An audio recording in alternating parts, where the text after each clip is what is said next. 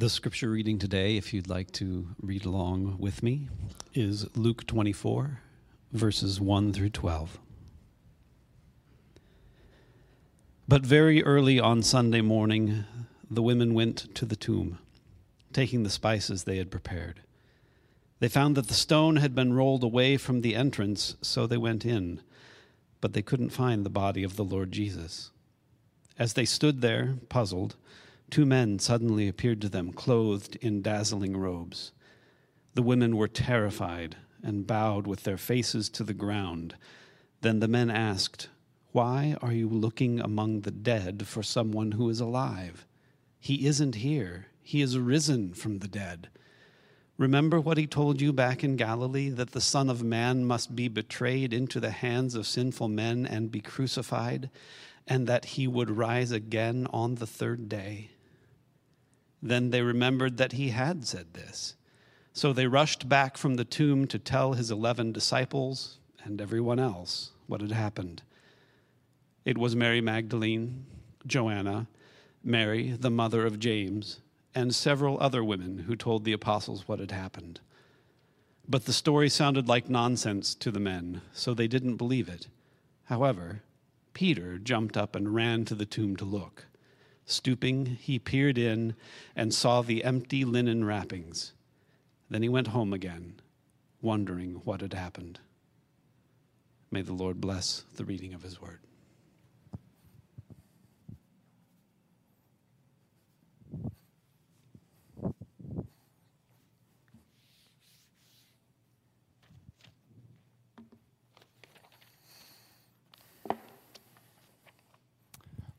Thank you, Brian.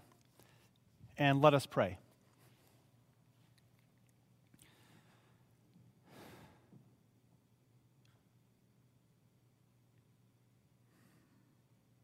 God, I ask that wherever we are right now, that your Holy Spirit would be present to us, that we would that you would you would help open our ears and our hearts and our minds to hear from you right now. This incredibly good news about Jesus raising into new life. And I pray that you would be with the words I speak, the words that are heard, that you, God, would use them as you please in our lives for the good of the kingdom and for the sake of your name. We pray all of this in the wonderful name of Jesus. Amen. Well, I wonder if you have ever given any thought to what you want at your funeral. What songs, what poems, what scriptures read, who you want to speak at your funeral. It's an important thing to think through, and a gift you can give to those you love, to your family. Last fall, uh, we, we lost one of our dear friends, Steve Holm. Yesterday, I, I called and I spoke with Debbie, his wife, and Jules as well, as they were together. I wanted to make sure that I could have their blessing to tell the story. And so we, we had um, some fun with this story, and they were happy for me to share it. Last fall, I'm sitting in my office with Debbie and a couple of the kids as we're planning Steve's funeral. And at one point, Jules, who I think was kind of the spokesperson for this request, says to me, uh, Pastor Abe, we have kind of a, a strange request, and we're not sure how you're going to feel about it. I'm thinking to myself, here we go. And she says, My dad had a song that was really important to him. And when we get to the point in the funeral, after you're done with the benediction, and the pallbearers are around dad's casket, and we're just about to escort him out for the last time, we would like this song played. And the song is The Eye of the Tiger. Do you know that song? The Eye of the Tiger? Bump, bump, bump, bump, bump, bump, bump, bump, bump, bump. That one. I hope you are at 11 because that was the best I have right there.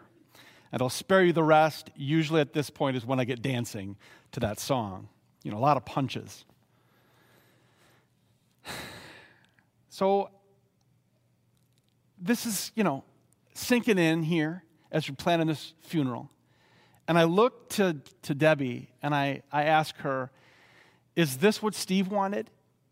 And to a person, everyone in the room was nodding their head, Yep, yep, this is what he wanted. And so I turned back to Jules and I said, We will absolutely play The Eye of the Tiger at the end of the funeral. And that's exactly what we did.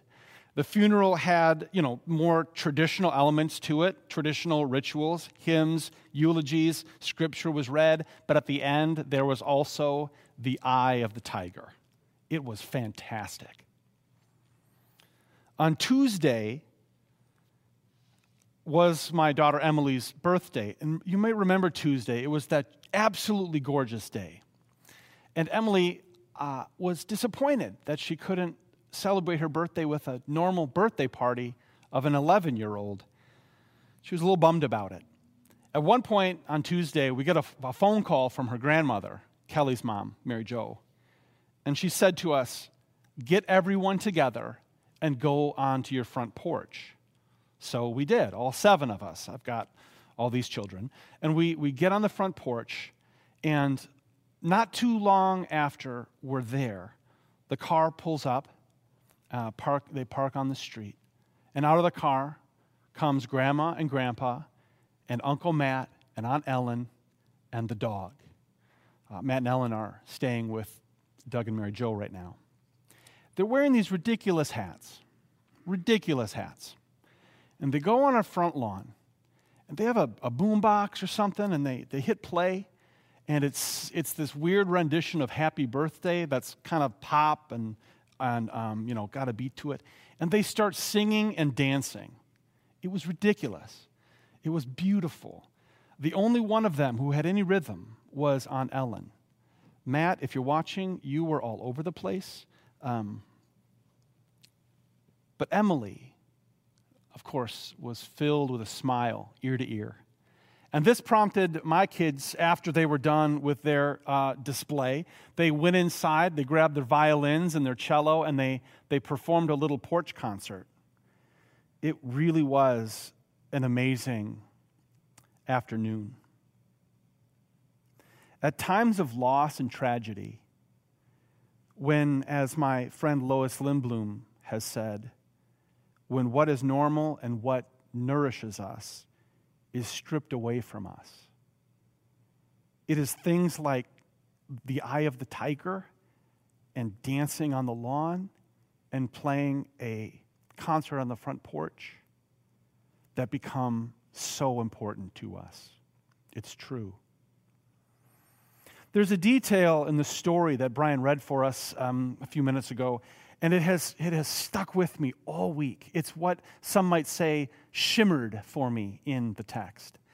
And it's what the women brought with them the spices. I shared this with some of you this week. That detail has been with me all week. They brought these spices with them. The book of Luke tells us that they, they prepared these spices after Jesus was crucified and died. They went and prepared these spices, but because the Sabbath was approaching, on Saturday they, they rested. They had the spices ready to go so that on Saturday they could observe the Sabbath. And so on Sunday they took the spices and they went to the tomb. Now, spices in the days of Jesus, when a, when a Jewish pers- person died, spices were used to treat the body and to help um, alleviate the smell of a body that would be decomposing. And that's what the kind of practical purpose of the spices was. You would treat the body for its, its decomposition in the tomb. But when loss occurs, when normal is, is stripped away from us. The rituals and the rites and the traditions, they become much deeper than the practical purpose that they serve. This is true. And, and I've been thinking about these women this week because the fu- Jesus' funeral was missing very important rituals that were very common in his day. For example, in the days of Jesus, when a Jewish person died, it was very common for the family to treat the body and then to place the body of their loved one in a family tomb where there might be remains of other family members. This is where, for example, in the Old Testament, where there'll be talk about, and then they rested with their ancestors. This was a, a family event and a, a, a family um, ritual. But the Gospels tell us that Jesus was placed in a tomb that was new, no one had used it before. It's the farthest thing you can think of from a family tomb. This was denied his family. Also, it was customary in the time of Jesus when a Jewish person died that the family would lovingly take the body of their loved one and um, proceed to the tomb and there would be a procession of family and friends and mourners who, in a very public way, would express their grief, express their loss, and then they would place the body tenderly into the tomb. There may be eulogies, some reflections, and then they would proceed back to the house. And again, it would be this public display of grief and loss and mourning. Once again, there's nothing in the Gospels that something like that occurred. The best we have is that the women from afar sort of follow as Jesus' body is taken to the tomb, just so they know where it is. And so the family of Jesus, his friends, these women, they were not allowed these traditional ways to grieve the loss of their Lord and their friend. And so to me, these spices become much more than simply a means to treat a body. I think the spices became for these women a way to honor Jesus one last time, to do something, just offer some act of love. What can I do? I mean, isn't this what we do? Uh, if a friend of ours loses a spouse, can I bring a casserole? What can I do? When there is a pandemic, can I just can I make some masks? What can I do? I think the spices were also for these women a symbol of closure. They would treat the body, and it would be this act that symbolically brought an end and literally brought an end to their time with Jesus.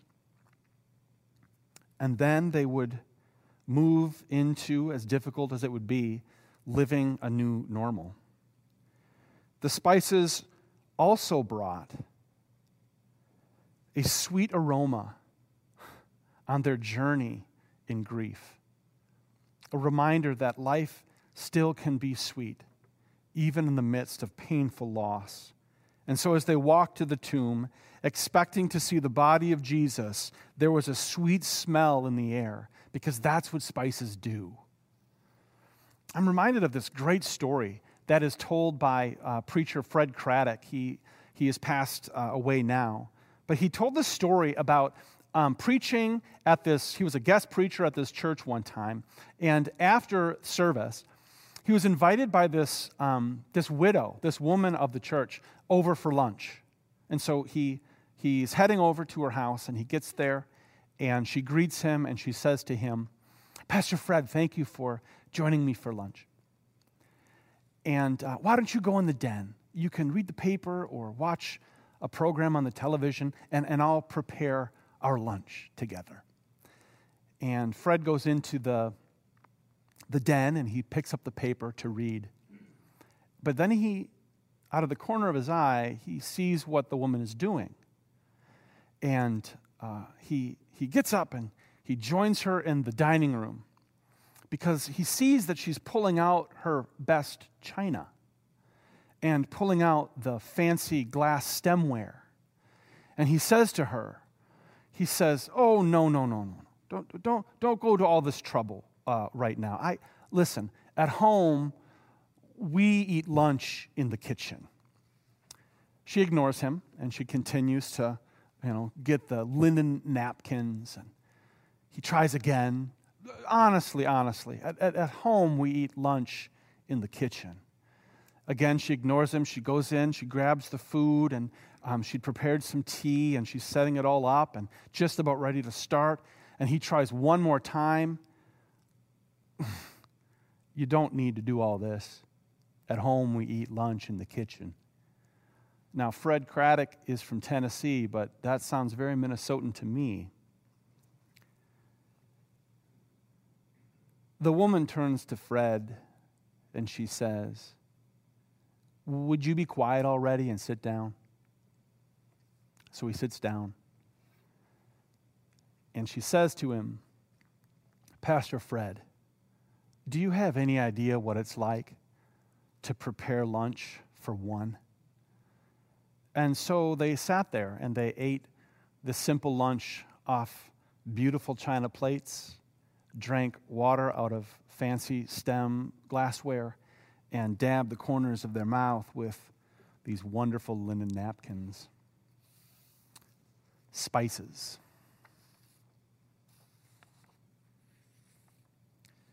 Who among us these days in this pandemic aren't doing a little more baking or on our walks walking a little longer, waving at strangers when we used to just not, or making a little more phone calls than usual. Certainly, it, we're not doing these things only because we're hungry for baked goods, or we need a little more steps on our Fitbit, or it's just been a long time, so I think I'll reach out. No, these things have become to us spices right now. They are spices. So the women uh, arrive and they look, and the stone that covered the entrance is rolled away. That's what they find. And they walk into the tomb expecting to find Jesus, but what do they find? They find there's no body in there at all. And Luke says they were perplexed. Yeah. Perplexed is right. Astonished, scared, confused. I, I find it interesting. When God stooped down, hovered over Jesus' body, breathed into Jesus new life, new resurrection life, the first response that we get from the disciples is not joy and exuberance, at least not at first. At first, it's fear, confusion, perplexion. And, and I think this can be instructive for us. For when we find ourselves in these places, scared, afraid, confused, perplexed, we just might be on the verge of a miracle. We just might be on the cusp of witnessing the power of God. Amen. Okay, so they're in the tomb and they're perplexed. And as they stood there, two men suddenly appeared to them, clothed in dazzling robes. And the women were terrified. They bowed down with their faces to the ground. And then the men asked, Why are you looking among the dead for someone who is alive? He isn't here, he's risen from the dead. Remember what he told you back in Galilee that the Son of Man must be betrayed into the hands of sinful men and be crucified, and that he would rise again on the third day. And then they remembered that Jesus had said this, and they run back to tell the disciples.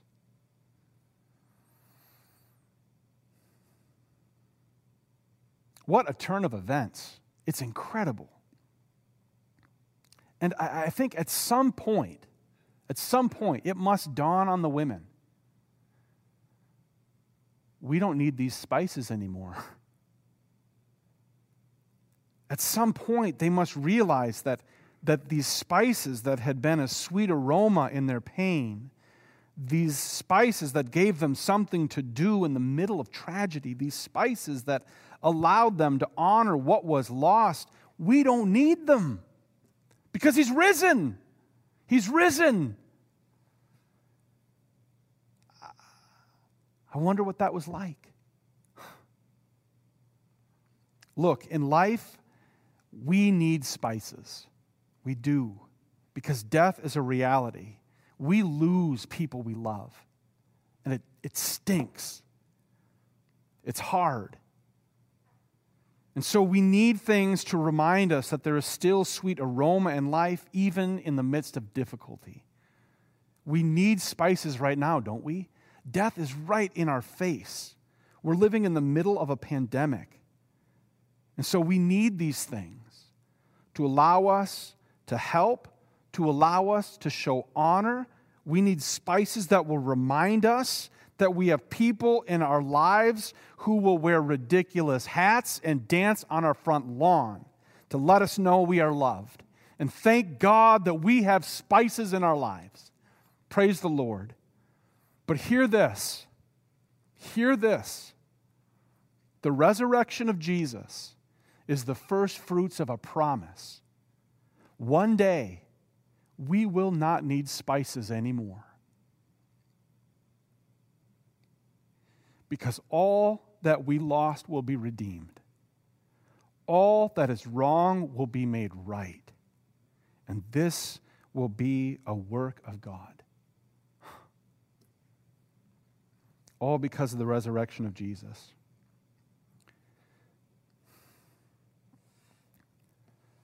I want to say right now if you have never received Jesus in your life, would you receive him? It's, it, it's, it's, it's a way of saying, uh, would you let God in? Might you let God be a part of your life? Might you pray, Jesus, you're alive and you're the Lord of creation, and I give my life to you. If you've never done that, this morning you can. And uh, can't do an altar call here, although those who are here, if you want to do a little altar call, you certainly are welcome. But wherever, whenever, Jesus, the Spirit of Jesus, speaks to us and beckons us and, and, and, and, and is knocking on the door, that's an altar. And I want to invite you this morning to receive Jesus, to follow him, because he is alive and his spirit has been given to us. Might you receive Jesus today? And I'm going to give you that opportunity when we pray here in just a moment. But I'm going to conclude and finish this up with a one last story. I've told it before, but I'm going to tell it again. When my daughter Kate was, I don't know, four, maybe five years old, she asked me, Daddy, why, why did Jesus die? Why did Jesus die? And I said, Well, baby girl, there's evil and there's powers that hurt us and that can, can kill us. And God sent Jesus to fight those powers, to fight them. And so he did. He came and he fought for us. But those powers killed him. And that's why he died. And she got very sad. And I said, uh, But guess what? God came into the place where his body was. And God whew, gave Jesus new life. And he rose from the grave. And he's alive. And the whole thing, that's how he beat these powers. He won. And I will never forget what Kate did at that moment. She crawled up on my bed. She started jumping up and down on the bed. And she started shouting, Hooray, hooray! Jesus won! Jesus won! Indeed, he did. Praise the Lord. Let's pray.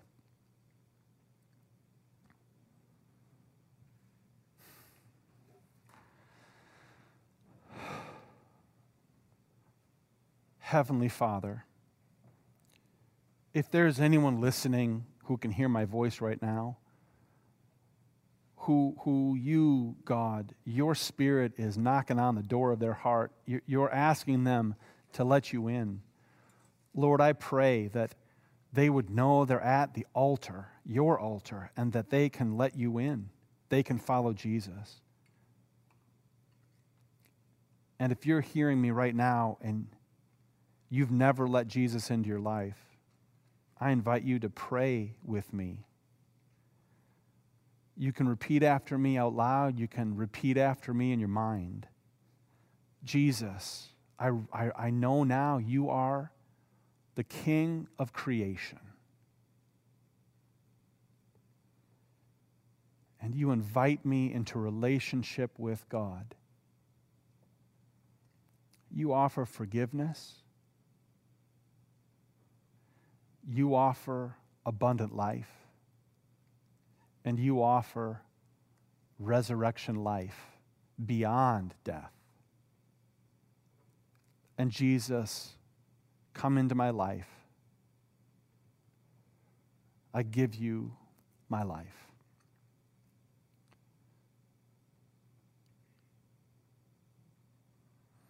God, now would you please, by the power of your Holy Spirit, empower us to live for your kingdom and to live empowered by your Spirit to honor Jesus.